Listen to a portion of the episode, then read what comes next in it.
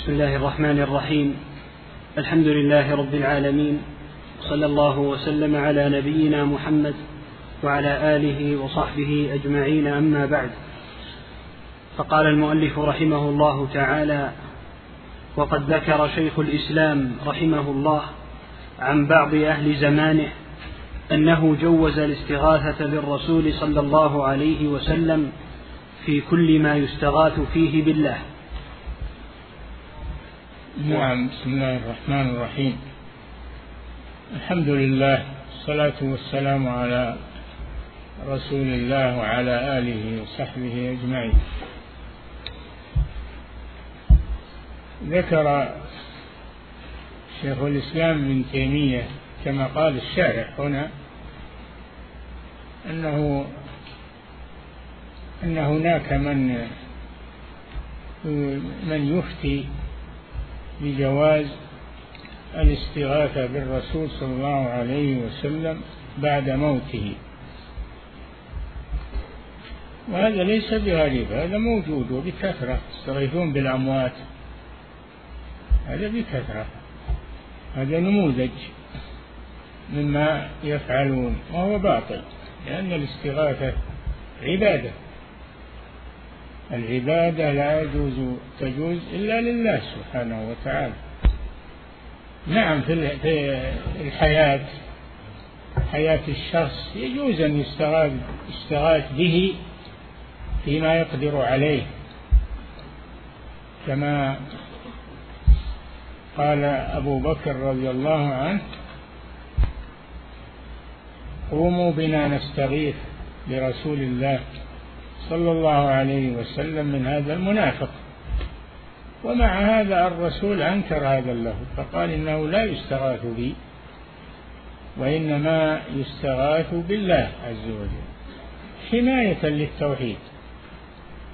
و إيصاد الباب إيصاد الباب في هذا الأمر. حماية للتوحيد فالميت لا يستغاث به لأنه غير قادر على أن يغيث نفسه مما هو فيه. فكيف يغيث الحي؟ أما الاستغاثة بالأحياء فيما يقدرون عليه فلا بأس بها.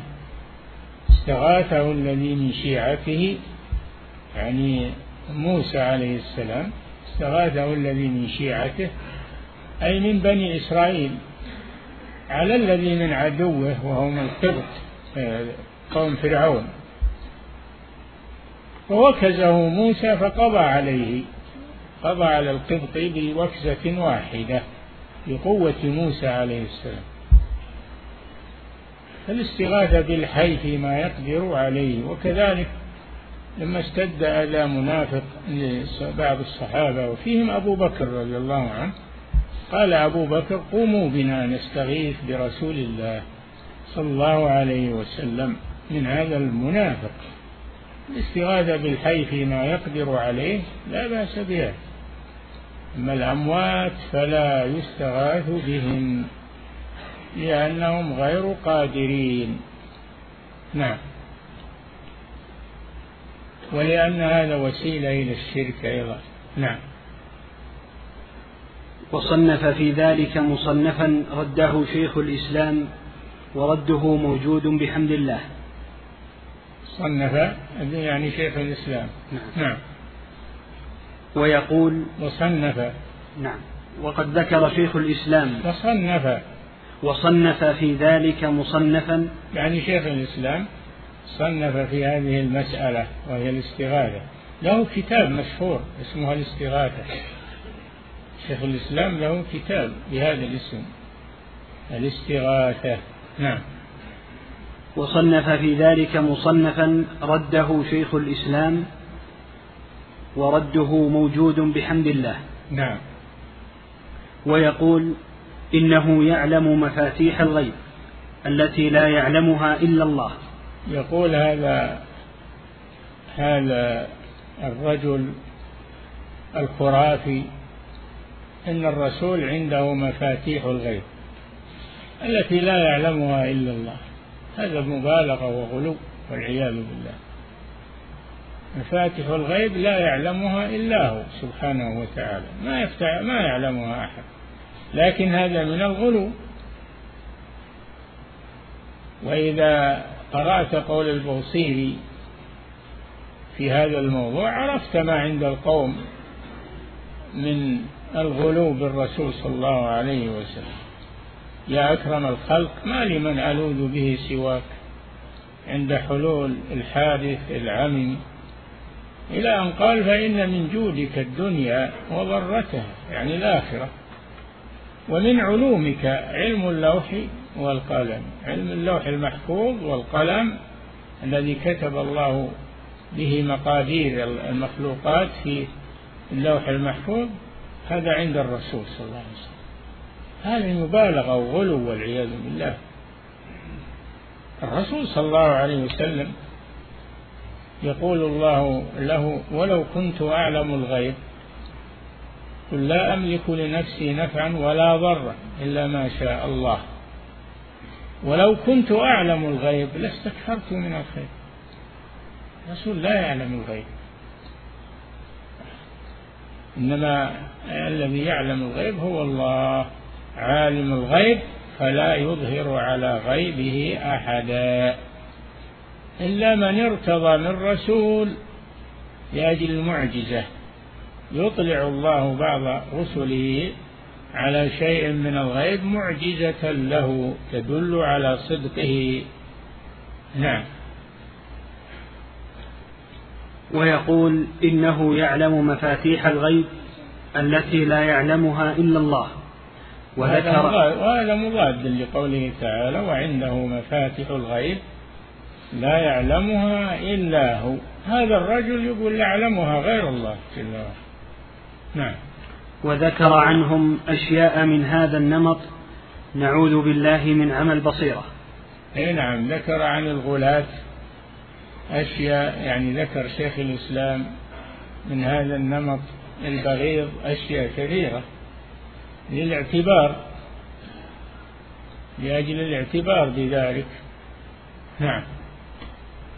وقد اشتهر في نظم البوصيري قوله يا أكرم الخلق ما لي من ألوذ به سواك عند حلول الحادث العمم نعم البوصيري نسبة إلى بوصير. اسم بلدة في مصر أو في نواحي مصر. وله القصيدة التي تسمى البردة ويقرأها الخرافيون في أيام الموالد. وهي قصيدة مغرية في لفظها مغرية في لفظها لفظها بديع لكن معناها قبيح. معناها قبيح يغنون بها لحسن ألفاظها. ولكن معناها قبيح والعياذ بالله. نعم. وما بعده من الأبيات؟ يا أكرم الخلق يا لمن ألوذ به سواك. عند حلول الحادث العمم يعني يوم القيامة. إن لم تكن في معادي آخذا بيدي. وإلا قل يا زلة القدم. فإن من جودك الدنيا وضرتها. ومن علومك علم اللوح والقلم. هل بعد هذا الغلو غلو؟ هذا غلو شديد والعياذ بالله.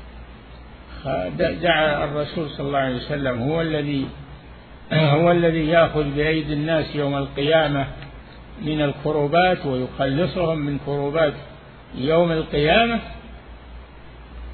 وادعى أن الرسول يعلم الغيب حتى مفاتح الغيب التي لا يعلمها. إلا الله وادعى أن الرسول يعلم كل شيء حتى ما في اللوح المحفوظ والذي كتب بالقلم. هذا غلو والعياذ بالله غلو فاضح. نعم. وما بعده من الأبيات التي الرسول صلى الله عليه وسلم حذر من هذا. قال لا تطروني يعني لا تغلوا في مدحي. الإطرة هو الغلو في المدح. لا تطروني كما أطرت النصارى ابن مريم. النصارى قالوا المسيح هو الله أو هو ابن الله أو ثالث ثلاثة غلوا في المسيح. وهو عبد مخلوق بشر. فالنبي صلى الله عليه وسلم حذر من الغلو في حقه كغلو النصارى في المسيح عليه الصلاة والسلام من نصحه للخلق عليه الصلاة والسلام. وحرصه على هداية أمته وحرصه على ما ينفعها تحذيرها مما يضرها. هذا من كمال شفقته صلى الله عليه وسلم. نعم. وما بعده من الأبيات التي مضمونها ما بعد يا أكرم الخلق من الأبيات؟ نعم. التي مضمونها إخلاص الدعاء.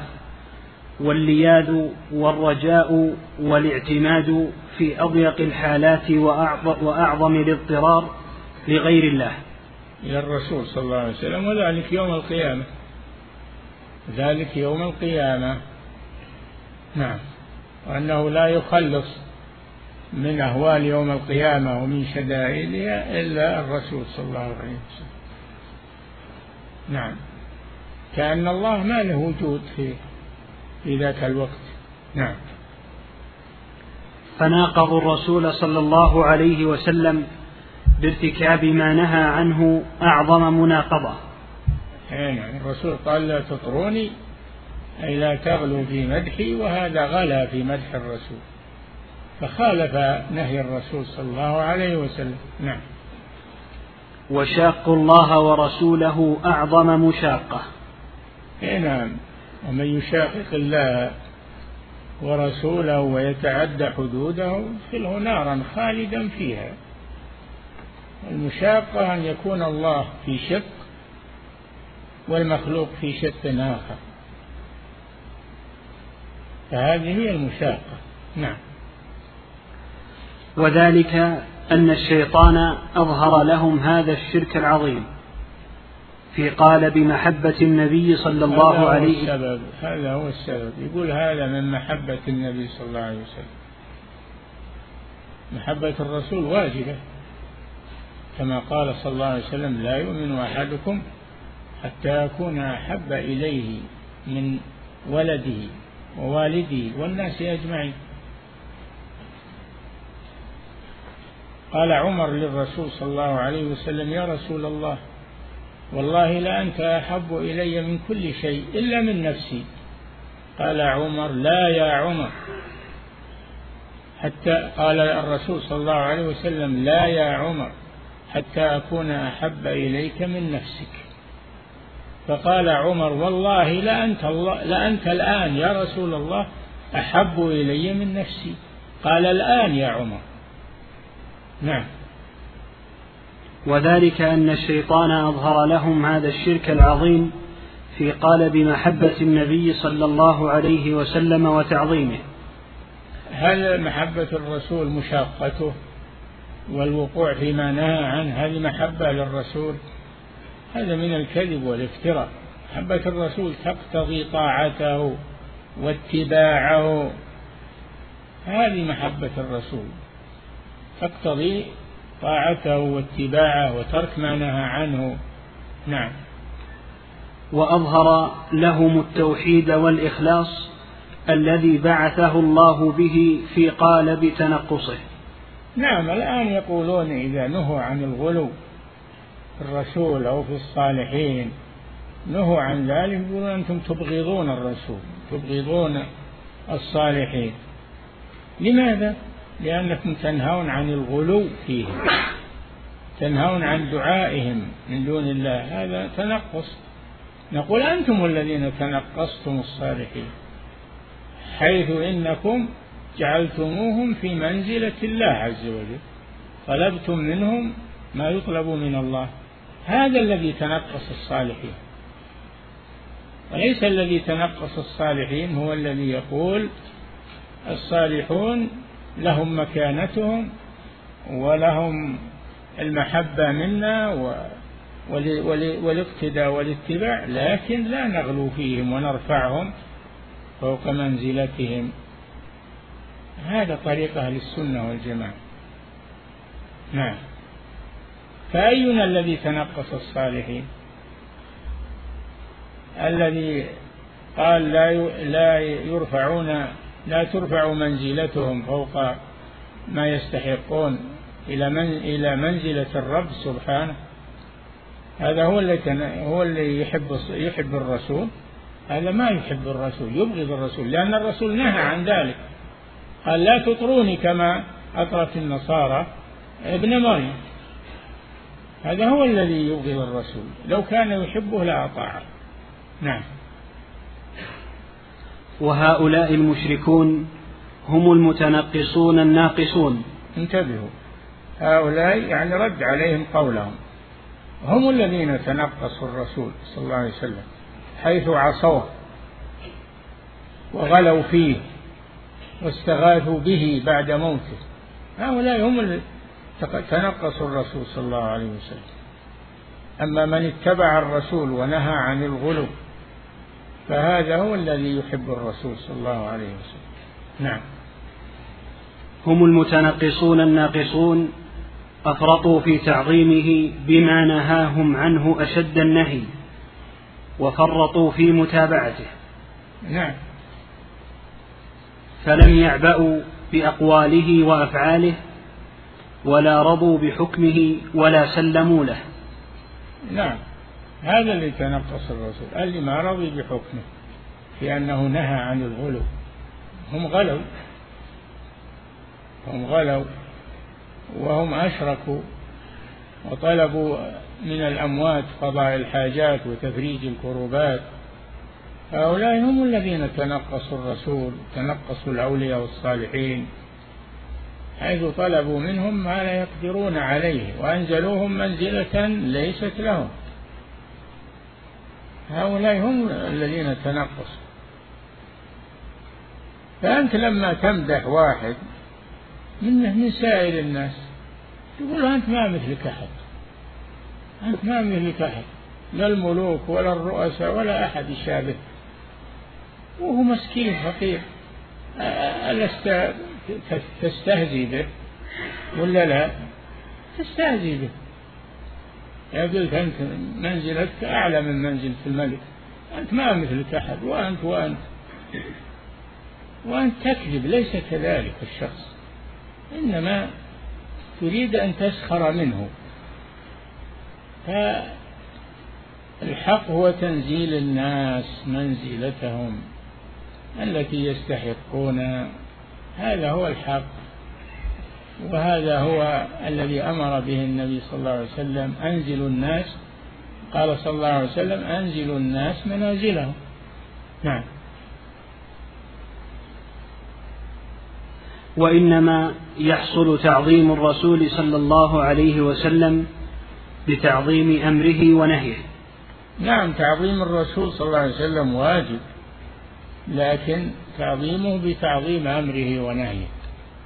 اما إنك تدعي إنك تعظم الرسول وأن تخالف أمره ونهيه هذا تنقص للرسول صلى الله عليه وسلم. نعم. والاهتداء بهديه. نعم. واتباع سنته. نعم. والدعوة إلى دينه الذي دعا إليه. هذا هو الواجب. وهذا هو الذي الذي أطاع الرسول صلى الله عليه وسلم. نعم. ونصرته وموالاة من عمل به. نعم. ونصرة دين الرسول صلى الله عليه وسلم. نعم. ونصرته وموالاة من عمل به. يعني وم... دين الرسول موالاة من عمل به. يعني دين الرسول صلى الله عليه وسلم. نعم. ومعاداة من خالفه.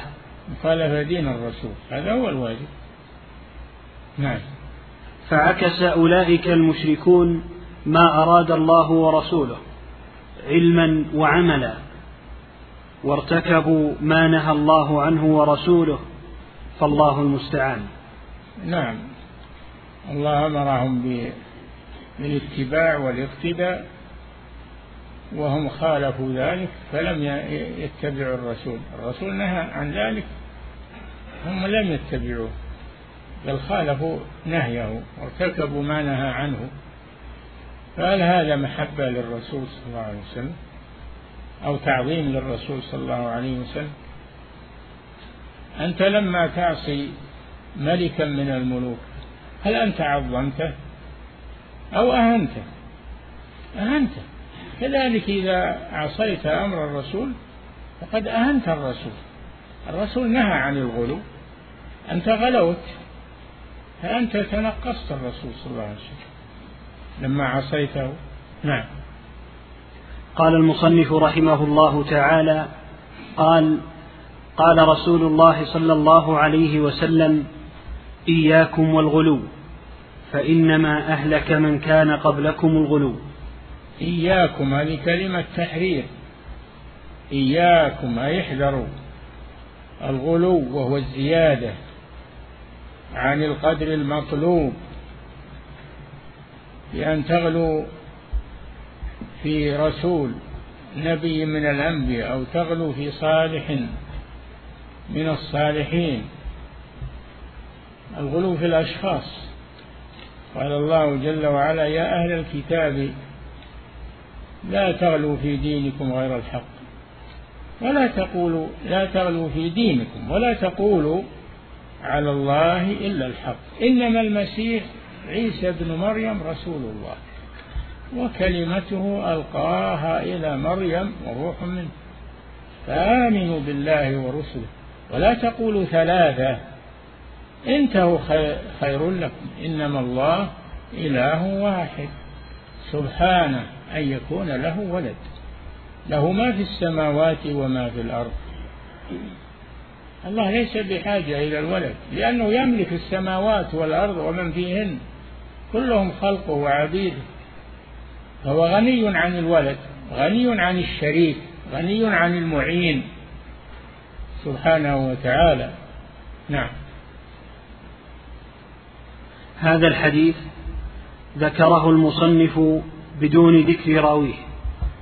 نعم. وقد إياكم والغلو. هذا التحذير إياكم والغلو. الغلو قد يكون في شخص مثل غلو النصارى بالمسيح وغلو المبتدعة في الرسول صلى الله عليه وسلم وقد يكون الغلو في الدين. يعني يزيد في دينه عن عن الحد المشروع مثل غلو الثلاثة الذين جاءوا يسألون عن عبادة الرسول صلى الله عليه وسلم كي يقتدوا به. فلما أخبروا بها كأنهم تقالوها لكن التمسوا العذر لرسول الله صلى الله عليه وسلم. فقالوا إنه قد غفر له ما تقدم من ذنبه وما تأخر. يعني فليس بحاجة إلى الإكثار من الأعمال. وقد غفر له. فقال أحدهم أنا أصوم أنا أنا أصلي ولا أنام.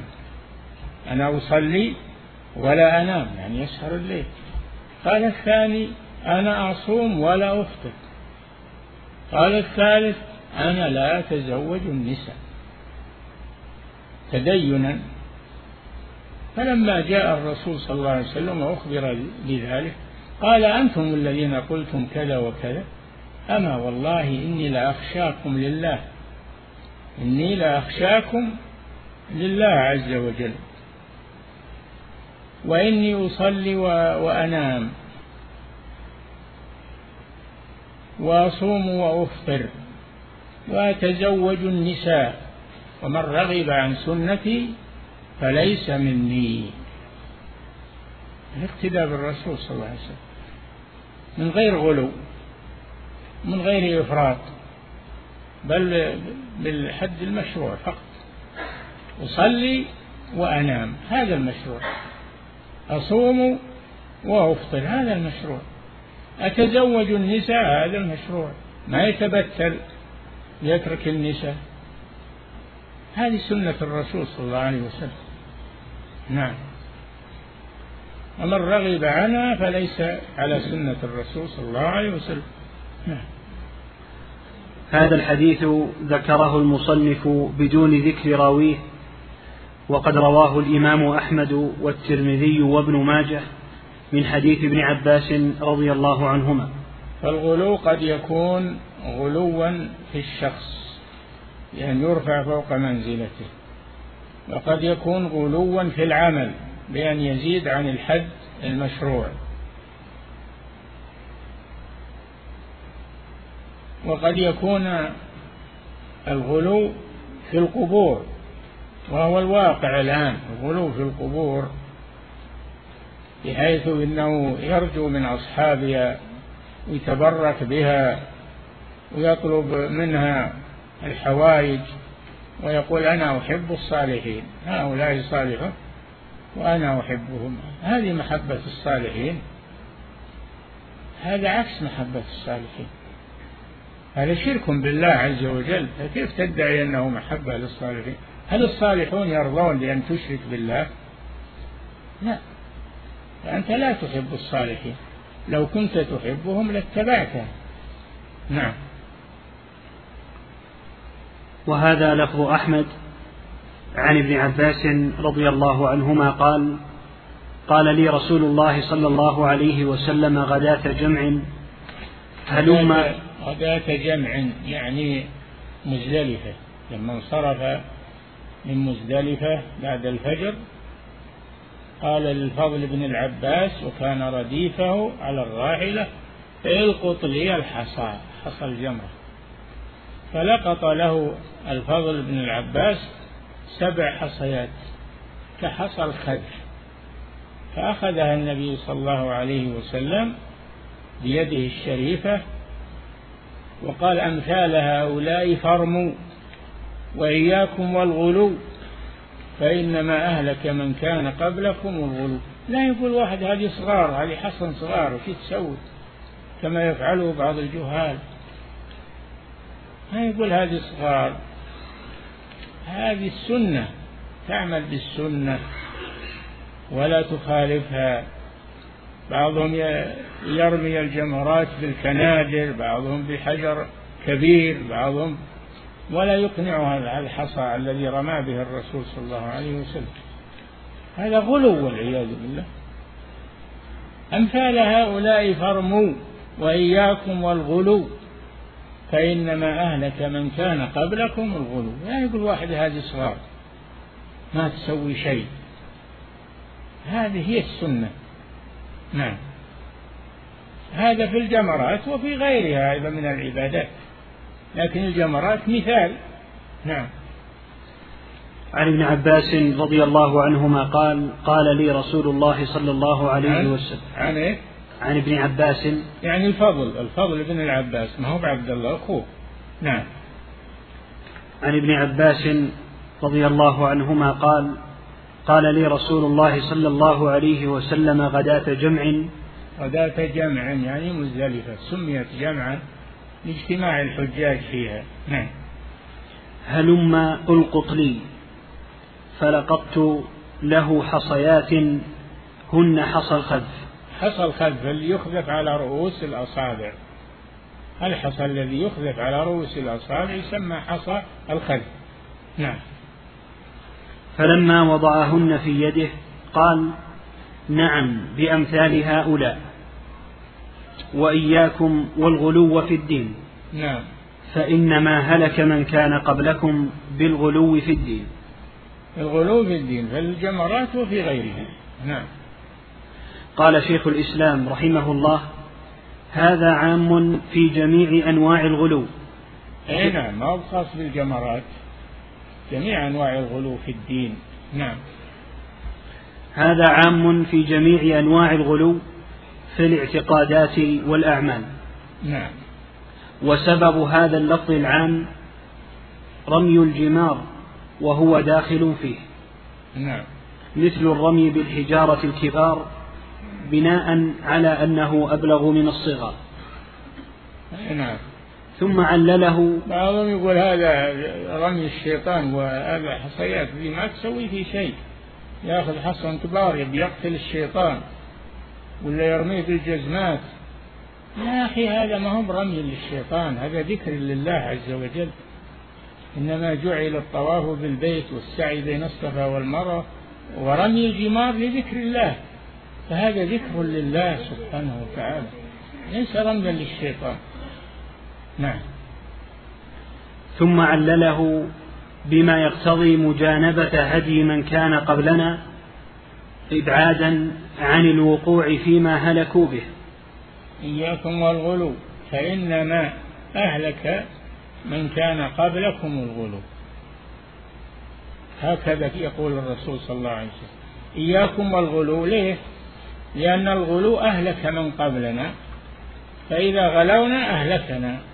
كما أهلكهم. نعم. ثم علله بما يقتضي مجانبة هدي من كان قبلنا إبعادا عن الوقوع فيما هلكوا به وأن المشارك له أهلك أهلك. دل على أن الغلو يهلك. نعم. وأن المشارك لهم في بعض هديهم يخاف عليه من الهلاك. نعم. قال المصنف رحمه الله تعالى ولمسلم عن ابن مسعود رضي الله عنه أن رسول الله صلى الله عليه وسلم قال هلك المتنطعون. قالها ثلاثة.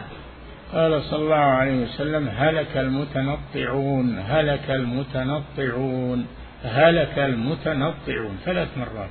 من هم المتنطعون؟ الغلاة التنطع هو الغلو. وهلكوا يعني ضلوا وحبطت أعمالهم. هذا هو الهلاك والعياذ بالله. نعم. قال الخطابي رحمه الله أبو سليمان الخطابي إمام جليل صاحب معالم السنن. نعم. قال الخطابي رحمه الله المتنطع المتعمق في الشيء نعم. المتكلف البحث عنه. على مذاهب أهل الكلام الداخلين فيما لا يعنيهم الخائضين فيما لا تبلغه عقولهم. نعم علماء الكلام اللي هو علم المنطق أخذوه للاستدلال به وتركوا الكتاب والسنة. يقولون علم المنطق أبلغ لأنه علم عقلي وهم يقدمون العلوم العقلية على العلوم الشرعية. نسأل الله العافية. يقولون إنها أبلغ في الدلالة وأقوى للحجه وإلى آخره. تركوا كتاب الله وسنة رسوله وأخذوا علم الكلام وعلم المنطق وجعلوه دليلا لهم. نعم. ومن التنطع الامتناع من المباح مطلقا. اي نعم من التنطع والغلو الامتناع من اخذ المباح من أكل اللحم. أنا لا آكل اللحم. الرسول يأكل اللحم عليه الصلاة والسلام لأنه مباح. فإذا تركت المباح تدينا فقد غلوت. تناول ما أباح الله لك لكن لا تسرف المنهي عنه هو الإسراف كلوا واشربوا ولا ولا تسرفوا إنه لا يحب المسرفين. المنهي عنه هو الإسراف وليس وليس التلذذ بما أباح الله سبحانه وتعالى من الأطعمة واللحوم وغير ذلك والثمار. هذا أباحه الله. كل منه لكن من غير مبالغة وغلو وإفراط. نعم. ومن التنطع الامتناع من المباح مطلقا. نعم. كالذي يمتنع من أكل اللحم والخبز ومن لبس الكتان والقطن ولا يلبس إلا الصوف. كالصوفية. الصوفية ما يلبسون إلا الصوف. يتركون القطن يتركون الكتان يتركون الملابس الجميلة. الله جل وعلا يقول خذوا زينتكم عند كل مسجد زينتكم قل من حرم زينة الله التي أخرج لعباده الطيبات من الرزق من من الذي حرمها؟ استنكار من الله سبحانه وتعالى. لكن خذوا منها من غير مبالغة ومن غير غلو. من غير زيادة. نعم. ولا يلبس إلا القطن ويمتنع من نكاح النساء. ما يلبس إلا القطن وبعضهم ما يلبس إلا الصوف. يعتبر هذا من الطاعة ومن العبادة والزهد. لا هذا ما هو من العبادة ولا من الزهد. هذا من تحريم الحلال. نعم. ويمتنع من نكاح النساء.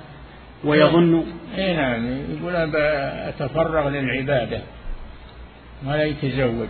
يتقرب إلى الله بترك الزواج. الله جل وعلا أمر بالزواج.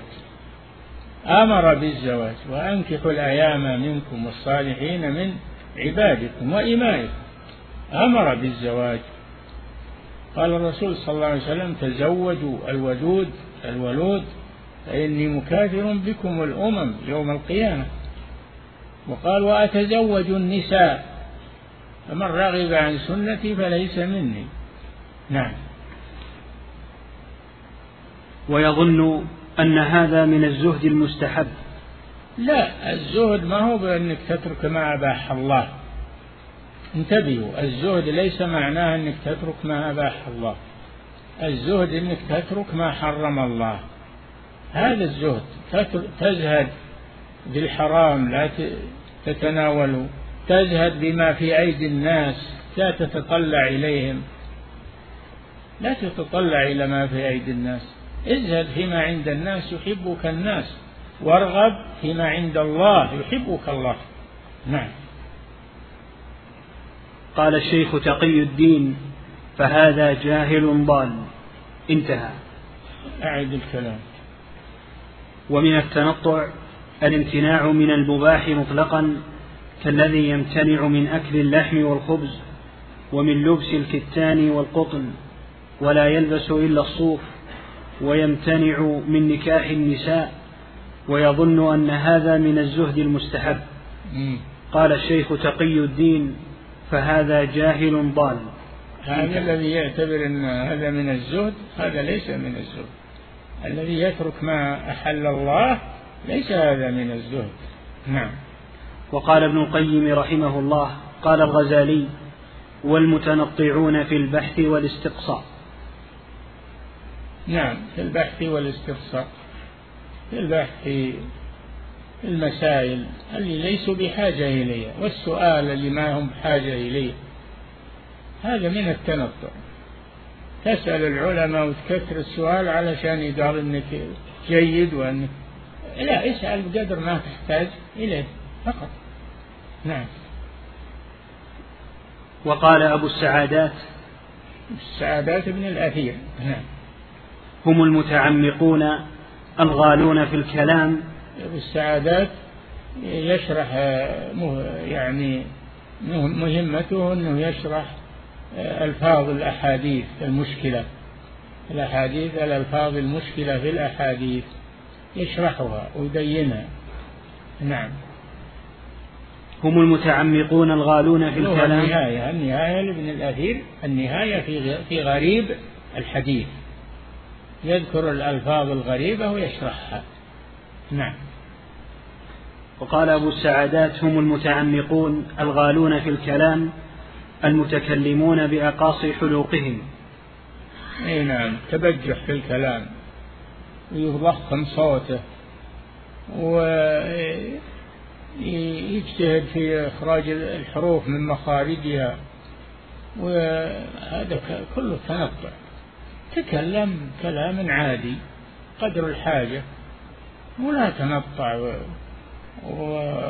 وضخم الصوت وت وتجتهد في آه، أن تجيب الإدغام والغنة وهذا في القرآن ما هو في سائر الكلام. الآن يجيبون حتى في الكلام يجيبون الإدغام والغنة وقواعد التجويد.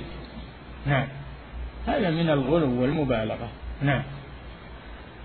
مأخوذ من النطع وهو الغار الأعلى من الفم. نعم. مأخوذ. من النطع. من كلام ابن الأثير إيش؟ قال وقال أبو السعدات هم المتعمقون الغالون في الكلام المتكلمون بأقاصي حلوقهم؟ النطع النطع هو أعلى الفم تنطعون. متنطعون من النطع وهو أعلى الفم يتكلمون بملء أفواههم. نعم. مأخوذ من النطع وهو الغار الأعلى من الفم. نعم. ثم استعمل ثم استعمل في كل متعمق قولا وفعلا. اي نعم ما هو خاص بالنطق والكلام؟ الغلو في كل شيء. نعم. في الأكل والشرب في العبادة في أي شيء. نعم. وقال النووي رحمه الله فيه كراهة التقعر في الكلام. قال النووي. وقال النووي رحمه الله فيه كراهة التقعر في الكلام بالتشدق وتكلف الفصاحة. يعني في شرح مسلم النووي له شرح مسلم شرح صحيح مسلم. نعم. فيه كراهة التقعر في الكلام بالتشدق وتكلف الفصاحة وتكلف الفصاحة بالتشدق وتكلف الفصاحة واستعمال وحشي اللغة ودقائق الإعراب في مخاطبة العوام ونحوهم. يجيب قواعد التجويد ويجيب آه، غريب اللغة يترك الألفاظ المعروفة ويجيب الغريب في اللغة. حتى يسألون وش معنى هذا وش معنى هذا. لا يا أخي تكلم كلام يفهمونه الحاضرين. إن كنت تتكلم مع عوام تكلم بلغة العوام. إن كنت تتكلم مع مع علماء تكلم بلغة العلماء. نزل كل في منزلته. نعم. قوله قالها ثلاثا أي قال هذه الكلمة ثلاث مرات. إي نعم من باب التأكيد. كررها صلى الله عليه وسلم ثلاثا من باب التأكيد. نعم.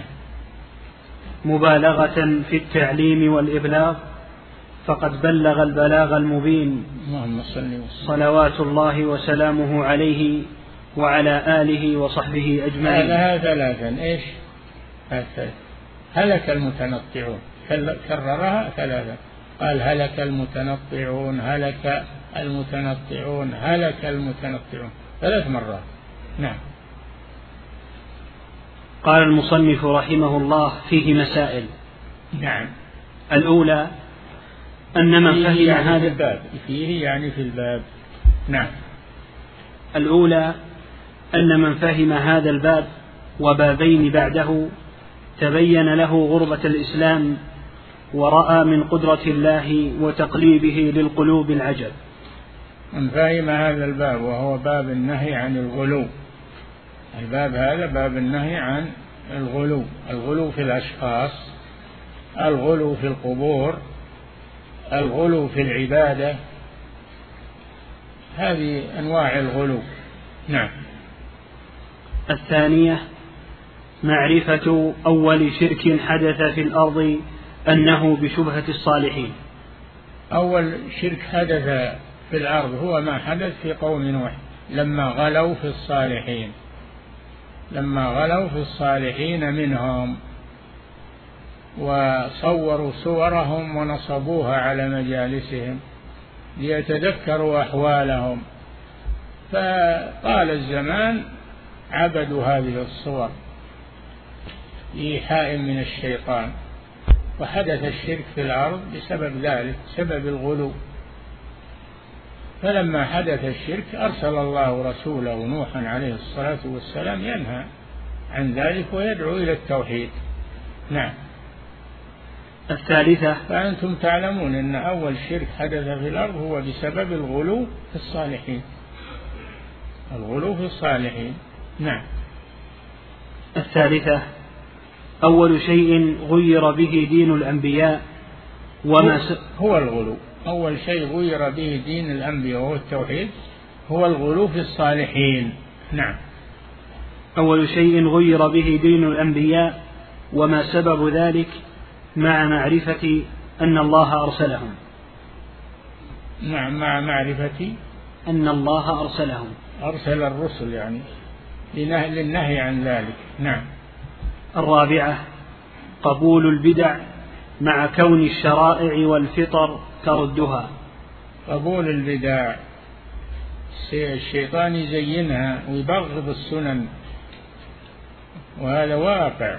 يعني شياطين الإنس والجن يدعون إلى البدع ويحسنونها للناس وينهون عن السنن لأن الشيطان جندهم لذلك. أما أهل الحق فيدعون إلى السنن وينهون عن البدع. نعم. الخامسة أن سبب ذلك كله مزج الحق بالباطل فالأول محبة الصالحين. هذا حق محبة الصالحين حق. ها. والثاني فعل أناس من أهل العلم شيئا أرادوا به خيرا فظن من بعدهم أنهم أرادوا به غيره. نعم. يفسرون كلام أهل العلم بغير معناه. يفسرون كلام أهل العلم بغير معناه. ليضل ليضلوا الناس. وقد فسروا قول الرسول بغير معناه. فكيف بكلام أهل العلم؟ نعم. السادسة تفسير الآية التي في سورة نوح. نعم. التي في سورة نوح. وقالوا لا تذرن آلهتكم.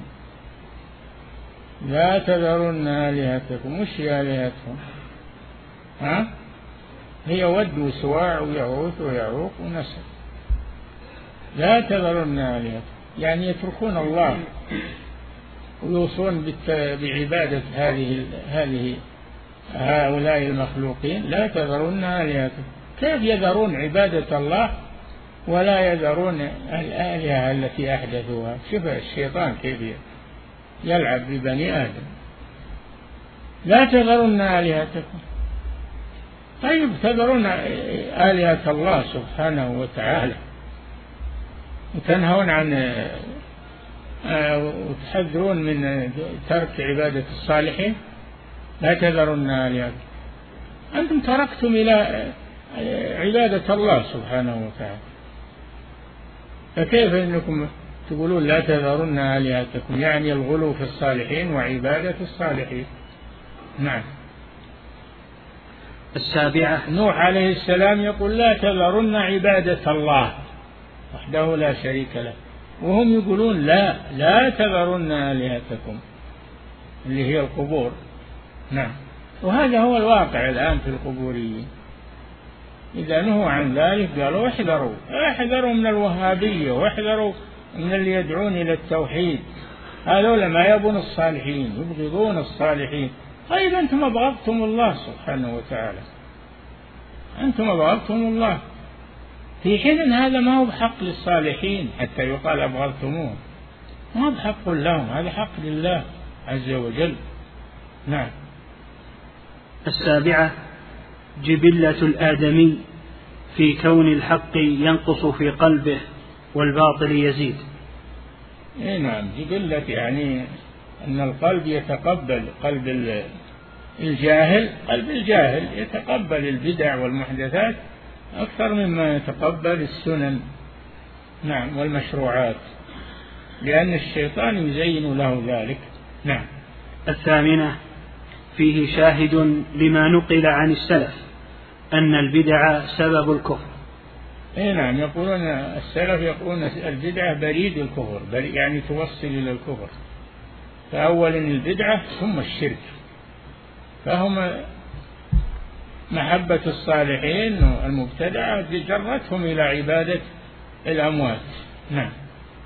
فالبدعة لا خير فيها أبدا. تجر إلى الشرك إلى ما هو أعظم منها. نعم. التاسعة معرفة الشيطان بما تؤول إليه البدعة ولو حسن قصد الفاعل. أي نعم لأن الشيطان قال لهم صوروا صورهم وانصبوها على مجالسكم حتى تنشطوا على العبادة. حتى تنشطوا على العبادة. هذا شيء طيب النشاط على العبادة لكن ليس بسبب محرم. نشاط على العبادة بخشية الله وطاعة الله سبحانه وتعالى تدبر القرآن. هذا اللي ينشط على العبادة. ما هو اللي ينشط على العبادة؟ الغلو في الصالحين والغلو في القبور. هذا ما ينشط على العبادة. هذا يبعد عن العبادة. إلى الشرك. نعم. العاشرة معرفة القاعدة الكلية وهي النهي عن الغلو ومعرفة ما يؤول إليه. قاعدة كلية النهي عن الغلو عموما جميع العبادات. والغلو حتى في المباحات لا تغلو في في المباحات. كل واشرب والبس من غير سرف ولا مخيلة. توسط. والذين إذا أنفقوا لم يسرفوا ولم يقتروا. وكان بين ذلك قواما الإسراف بين الإسراف والبخل والتقتير التقتير هو البخل. نعم. الوسط هو الخير. نعم. الحادية عشرة مضرة العكوف على القبر لأجل عمل صالح. أي نعم التردد على القبور من أجل طلب البركة منها أو محبة أصحابها يجر إلى الشرك يجر إلى عبادة القبور. نعم زيارة القبور للسلام على الأموات والدعاء لهم وتذكر الآخرة هذا مشروع. لكن زيارتهم لأجل تذكر أحوالهم ولأجل محبتهم كما يزعمون هذا لا. نعم. الثانية عشرة. معرفة النهي عن التماثيل والحكمة في إزالتها. أي نعم. خطر التماثيل في البيوت وفي الدكاكين وفي المجالس لا يجوز نصب التماثيل سواء كانت لآدميين أو لحيوانات أو لطيور كل ذوات الأرواح. لا تنصب تماثيلها في البيوت لا تنصب في الدكاكين لا تنصب في المكاتب.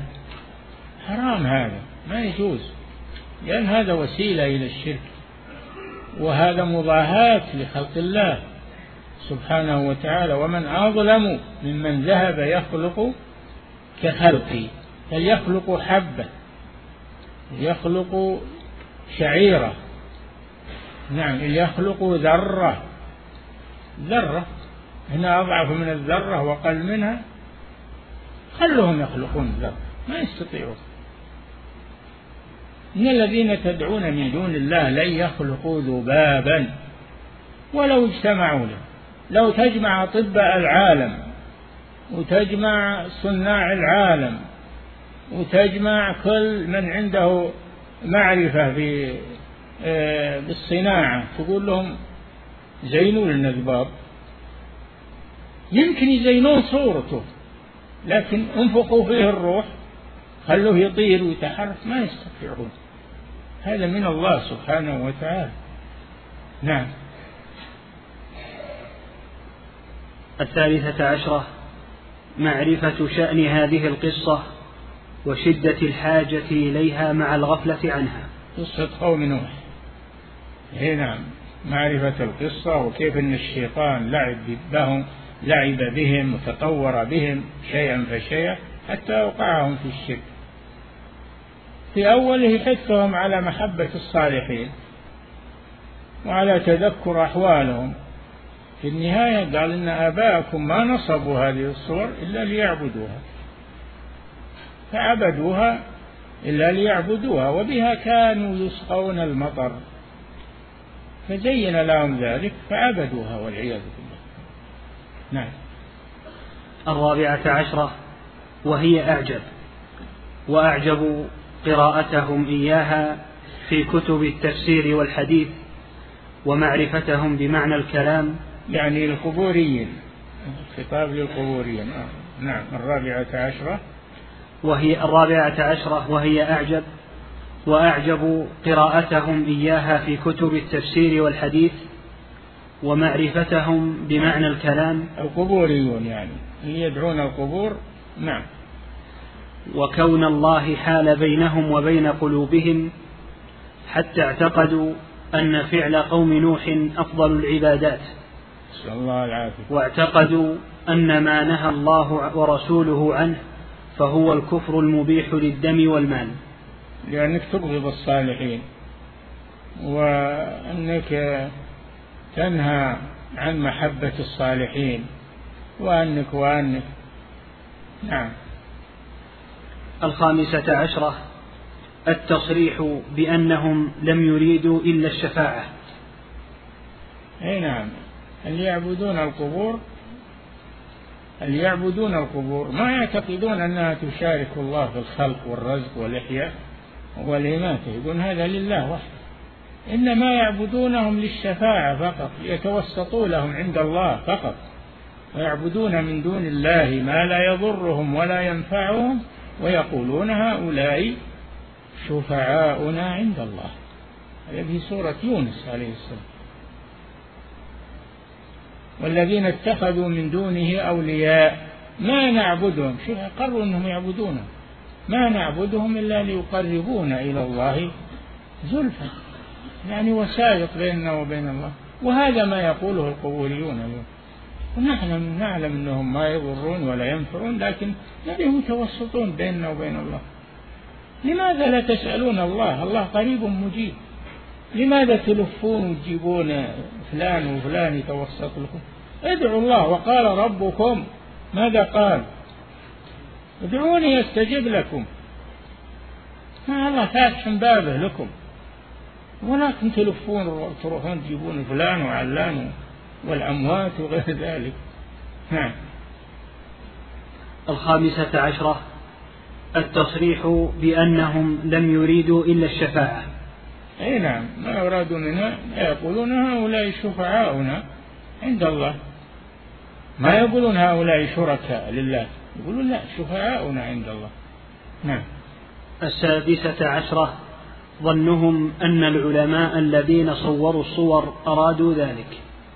العلماء اللي صوروا الصور في قوم نوح ما أرادوا ذلك. أرادوا أرادوا, أرادوا تذكر أحوال الصالحين والاقتداء بهم. ما أرادوا عبادتهم والتبرك بهم. كذبوا عليهم. قال الشيطان إن آباءكم ما نصبوا هذه الصور إلا ليعبدوها وبها كانوا يسقون المطر.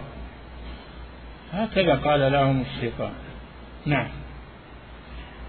السابعة عشرة البيان العظيم في قوله لا تطروني كما أطرت النصارى ابن مريم فصلوات الله وسلامه على من بلغ البلاغ المبين.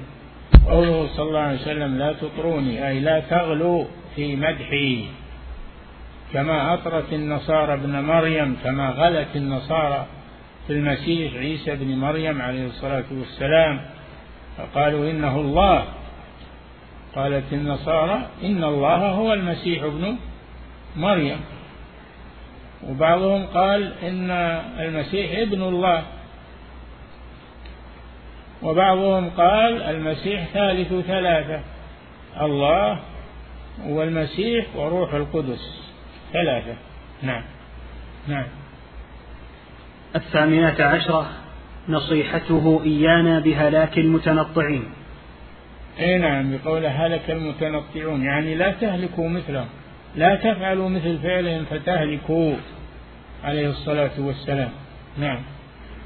التاسعة عشرة التصريح بأنها لم تعبد حتى نسي العلم. أي نعم هذا في الحديث إنه لما طال الزمان ونسي العلم أو نسخ العلم ومات العلماء دب الشيطان إليهم وقال إن آباءكم ما نصبوها إلا ليعبدوها وبها كانوا يسقون المطر يوم العلماء موجودون ما استطاع الشيطان يقول هذا. ففيه أن فقد العلماء مصيبة عظيمة على الأمة لأنهم هم الذين ينكرون المنكر. وعالم واحد عالم واحد أشد على الشيطان من ألف عابد. العالم الواحد أشد على الشيطان من ألف عابد جاهل. فمكانة العلماء وفضلهم في الأمة هم النجوم يهتدى بها. يهتدى بها في ظلمات البر والبحر. نعم. التصريح بأنها لم تعبد حتى نسي العلم ففيها بيان معرفة قدر وجوده ومضرة فقده.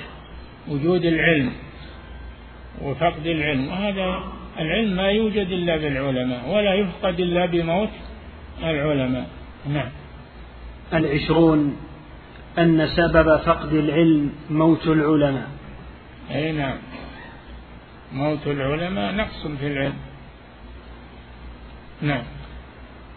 قال المصنف رحمه الله تعالى باب باب ما جاء من التغليظ في من عبد الله عند قبر رجل صالح فكيف إذا عبده؟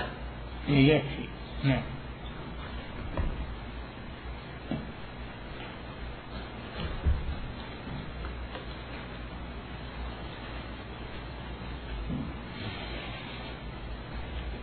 أحسن الله إليكم. فضيلة الشيخ هذا سائل يقول بعضهم ينكر على من يقول أن البوصيري مشرك. ويقول هل شققت عن صدره؟ نقول كلامه شرك صدره ما يعلم ما فيه إلا الله. نقول لكن نحكم على كلامه انه شرك. إن كان يعتقد ما يقول فهو مشرك. نعم. وإن كان يجهل جاهل ولا يدري فهذا ما ندري عنه. ما, ما نحكم على على الغيب وعلى إنسان ميت له سنين. ما نحكم عليه. لكن نقول الكلام هذا شرك. نعم. شرك صريح. نعم. أحسن الله إليكم فضيلة الشيخ هذا سائل يقول ما معنى مفاتيح الغيب؟ التي لا يعلمها إلا الله وعنده مفاتيح الغيب لا يعلمها إلا هو. قالوا ومفاتح الغيب هي المذكورة في آخر سورة لقمان. إن الله عنده علم الساعة وينزل الغيث ويعلم ما في الأرحام. وما تدري نفس ما لا تكسب غدا وما تدري نفس بأي أرض تموت. نعم. هذه لا يعلمها إلا الله السبع دي نعم. أحسن الله إليكم فضيلة الشيخ. هذا سائل يقول ذكرتم وفقكم الله أن الغلو يكون في الأنبياء وفي الأشخاص وفي الدين فهل يكون الغلو في الله؟ أعوذ بالله. من قال هذا؟ الغلو في الله. الله أعظم شيء. الله أعظم شيء. ولا يضاهيه أحد في عظمته سبحانه. نعم. أحسن الله إليكم فضيلة الشيخ. أنا إلى ربك المنتهى. كل شيء ينتهي إلى الله سبحانه وتعالى. نعم. أحسن الله إليكم فضيلة الشيخ. هذا سائل يقول هل الشرك والكفر إذا اجتمعا افترقا. الكفر نعم بين عموم وخصوص مطلق لأن الكفر قد يكون الحاد لا يعترف بالله كالطبائعيين والملاحدة ما يعترفون بالله إنما يعترفون بالطبيعة أما الشرك فيعترف بالله المشرك يعترف بالله لكن يعبد معه غيره. نعم. أحسن الله إليكم فضيلة الشيخ هذا سائل يقول ما معنى الغلو والتنطع؟ والله إن كان نشرح الحين والكتاب قرئ عليكم ولا عرفتم الغلو فلا نعلم ما نب ما نبقاوي نعلمكم. نعم. أحسن الله إليكم فضيلة الشيخ هذا سائل يقول هل نفى الإمام محمد نعم. بن عبد يقول هل نفى الإمام محمد بن عبد الوهاب رحمه الله تكفير البوصيري؟ ليه؟ يقول هل نفى الإمام محمد بن عبد الوهاب رحمه الله تكفير البوصيري؟ الإمام محمد بن عبد الوهاب يحكم على الكلام ولا يحكم على الشخص لأنه ما يدري ما ختم له به. ما يحكم على الشخص يحكم على الكلام. نعم. أحسن الله إليكم فضيلة الشيخ هذا سائل يقول هل الذي يعتقد ما جاء في, في البردة مشرك؟ نعم. إذا اعتقد أنه صحيح فهو مشرك. نعم. أحسن الله إليكم فضيلة الشيخ هذا سائل يقول هل هناك فرق بين السجود للصنم والسجود إلى الصنم؟ لا تسجد إلى الصنم. ابتعد عن الصنم يا أخي.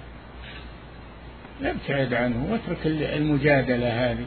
يقولون لا شفت واحد يصلي إلى صنم لا تكفره لأنك ما تدري لعله اتخذه سترة. يعني ما وجد سترة غير الصنم. يا سبحان الله. نعم. هذا قول المرجئة. قول المرجئة. اتركوه. نعم. أحسن الله إليكم فضيلة الشيخ. هذا سائل يقول كيف استطاع عمر رضي الله عنه تغيير ما في قلبه حتى جعل محبة النبي صلى الله عليه وسلم فوق محبته نفسه؟ الله رزق عمر الإيمان. عمر ليس كغيره بعد أبي بكر. أولا أبو بكر ثم عمر. هؤلاء لهم مكانة في الأمة. الشيخان الشيخان أبو بكر وعمر. لا يساويهما غيرهما من الأمة. نعم. أحسن الله إليكم فضيلة الشيخ هذا سائل يقول هل الغلو يدخل في معصية الله؟ ولا أحب لك أنك تسأل هذا السؤال. وش وش قال عمر يخلي قلبه على طول يعني؟ وش وش اللي موجب إنك تسأل هذا السؤال؟ الله على كل شيء قدير يا أخي. عمر مؤمن يزيد الإيمان في قلبه أكثر منك. نعم.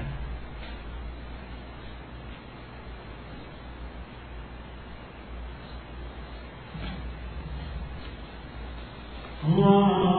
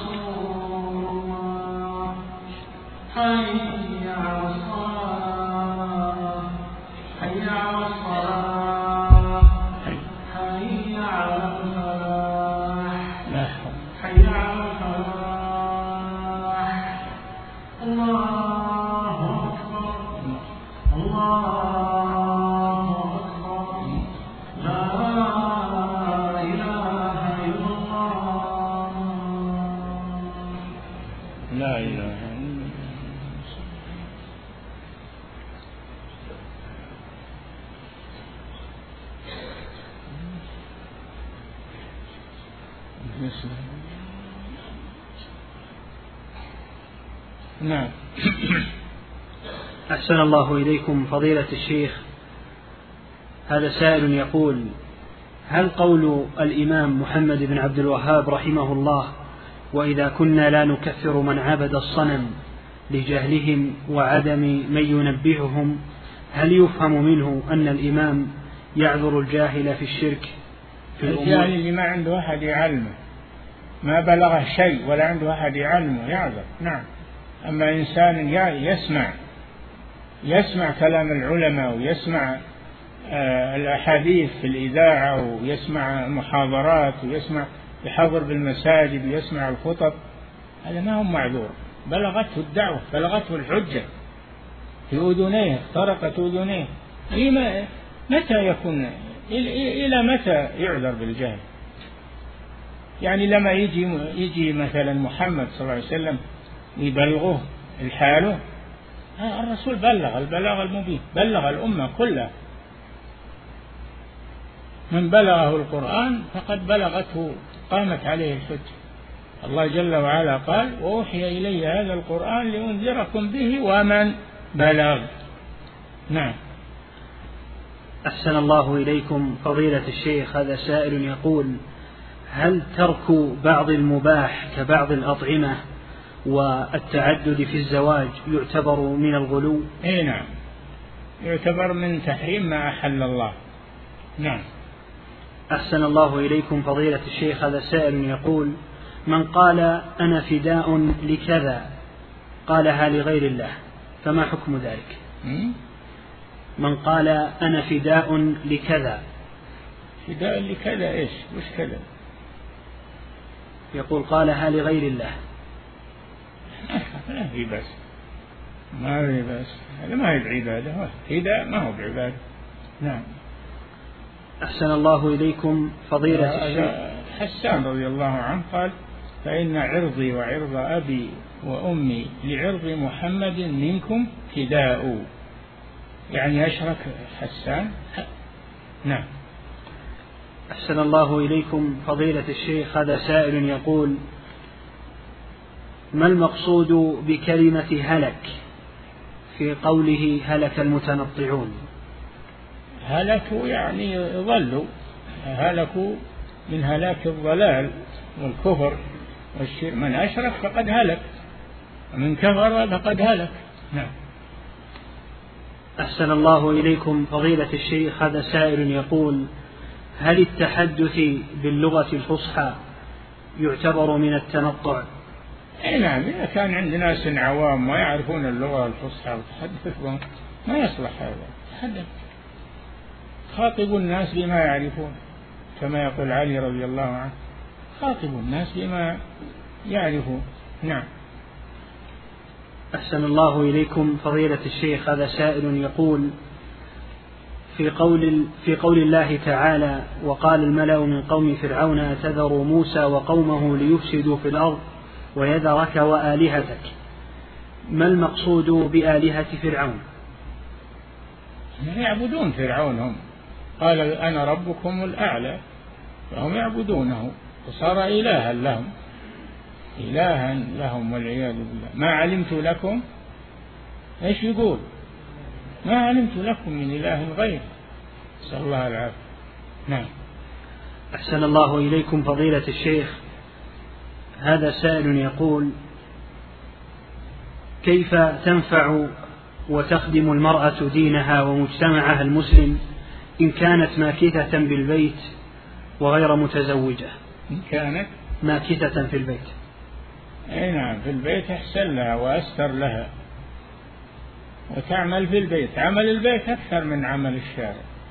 عمل البيت يبي طابخ وغسل وكنس وغير وغير ذلك من أمور البيت. أكثر من عمل.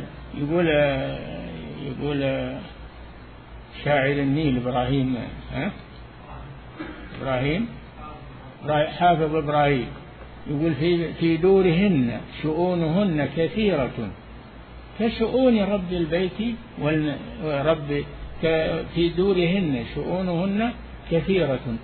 كشؤون رب السيف والمزراق. نعم أحسن الله إليكم فضيلة الشيخ. هذا سائل يقول هل يجوز معاقبة الزاني أو الزانية بغير الحد الشرعي؟ نسأل الله العافية. لا بد من تطبيق الحد الشرعي. ولا تعطل الحدود. قال صلى الله عليه وسلم لحبه وابن حبه قال له آه، تشفع في حد من حدود الله. ويم الله لو أن فاطمة بنت محمد سرقت لقطعت يدها. فلا تعطل الحدود.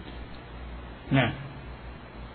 أحسن الله إليكم. فضيلة الشيخ هذا سائل يقول بعض الإخوة يجعلون اتباع بعض المشايخ محل ولاء وبراء فإن لم تتبع مشايخهم فإنهم يهجرونك ويعادونك. فهل هذا غلو وتنطع؟ أي نعم. هذا لا يجوز. هذا لا يجوز. علماء المسلمين المستقيمين الذين على السنة سواء. كلهم سواء ولله الحمد. تخصص طائفة منهم دون غيرها وهم مستقيمون كلهم على حق. نعم. أحسن الله إليكم فضيلة الشيخ. هذه سائلة تقول طلبت المعلمة منا عمل بحث ووجدت من يعمل هذا البحث بمقابل. هل يجوز لي؟ لا ما شاء الله. كيف يجوز هذا غش. هذا غش. وقد قال صلى الله عليه وسلم من غشنا فليس منا. هم يبون كنت تبحثين وتدربين على البحث. نعم. أحسن الله إليكم فضيلة الشيخ. هذه سائلة تقول ما حكم ما حكم لبس الإكسسوارات التي عليها صور ذوات أرواح؟ لا يجوز لبس الثوب اللي فيه الصور ذوات أرواح ما يجوز هذا منهي عنه ومن جملة الملابس المحرمة ما فيه صور ذوات أرواح. مذكور في في باب السترة في باب اللباس في الصلاة مذكور هذا في كتب الفقه مذكور هذا في كتب الفقه. نعم أنه لا يجوز لبس الثياب التي فيها صور لذوات الأرواح. نعم. أحسن الله إليكم فضيلة الشيخ هذا سائل يقول هل يجوز أن يقول الداعية بعد ذكره لفضل عمل من الأعمال سنتوقف قليلا ليفعله كل واحد منا. ما ما كان هذا موجود. هذا شيء جديد. هذا شيء جديد. عرف الناس وعلمهم الأعمال الطيبة. أما أنك تطلب منهم أنهم يقومون ويعملونه هذا ما ما كان عند العلماء فيما نعلم. نعم. لكن جد أشياء عند بعض الدعاة الله يهديهم ويصلح شانهم. جد عندهم أشياء وابتكروا أشياء ما أدري منين جاءوا بها. نعم. أحسن الله إليكم فضيلة الشيخ هذا سائل يقول هل العبرة في تنفيذ وصية الميت بإخراج ثلث ماله هو قيمتها وقت موت الموصي أو بقيمتها وقت الإخراج؟ هذا راجع القاضي يا أخي الوصايا والأوقاف راجع فيها القضاة. نعم. أحسن الله إليكم فضيلة الشيخ هذا سائل يقول ما حكم صبغ شعر المرأة دون السواد؟ ما تغير لونه إذا كان لونها لون شعرها جميلا ولا في عيب ما تغيره تخليه أما إذا كان شعرها فيه عيب وتريد أن تغيره فهو بغير السواد. تغيره بغير السواد. نعم. أحسن الله إليكم فضيلة الشيخ. هذا سائل يقول هل هناك فرق بين الأناشيد والإنشاد؟ وهل كانت موجودة في عهد رسول الإنشاد الإنشاد يكون من واحد وأما الأناشيد فهي من جماعة مرتبة الأناشيد والأنغام والأشياء دي. نعم. أحسن الله إليكم فضيلة الشيخ هذا سائل يقول ما حكم برد الأسنان؟ ما حكم برد الأسنان؟ فرق برد. نحت برد. نعم. برد ها؟ نعم. لا يجوز هذا. الفلج فاللي جاءت للحسن ملعونات كما في الحديث. ما يجوز نعم. أحسن الله إليكم فضيلة الشيخ. هذا سائل يقول لدي والد كبير في السن غير مسلم ويعيش في بلاد الكفر ويرفض العيش معي في بلاد المسلمين فهل لي أن أذهب وأعيش معه؟ لا. أدام أنه كافر على غير دينه اتركه. نعم. أحسن الله إليكم فضيلة الشيخ هذا سائل يقول ما الدليل على أننا مطالبين بفهم الكتاب والسنة؟ أحسن الله إليك. ما الدليل على أننا مطالبون بفهم الكتاب والسنة على فهم السلف الصالح؟ نعم فلا يتدبرون القرآن؟ أم على قلوب أقفالها كتاب أنزلناه إليك مبارك ليدبروا آياته. مطلوب التدبر. والسلف الصالح أبعد عن البدعة وأبعد عن الجهل وأضبط. فهمهم أضبط من فهمنا وفهم من جاء بعدهم نعم. انتهى. والله تعالى أعلم.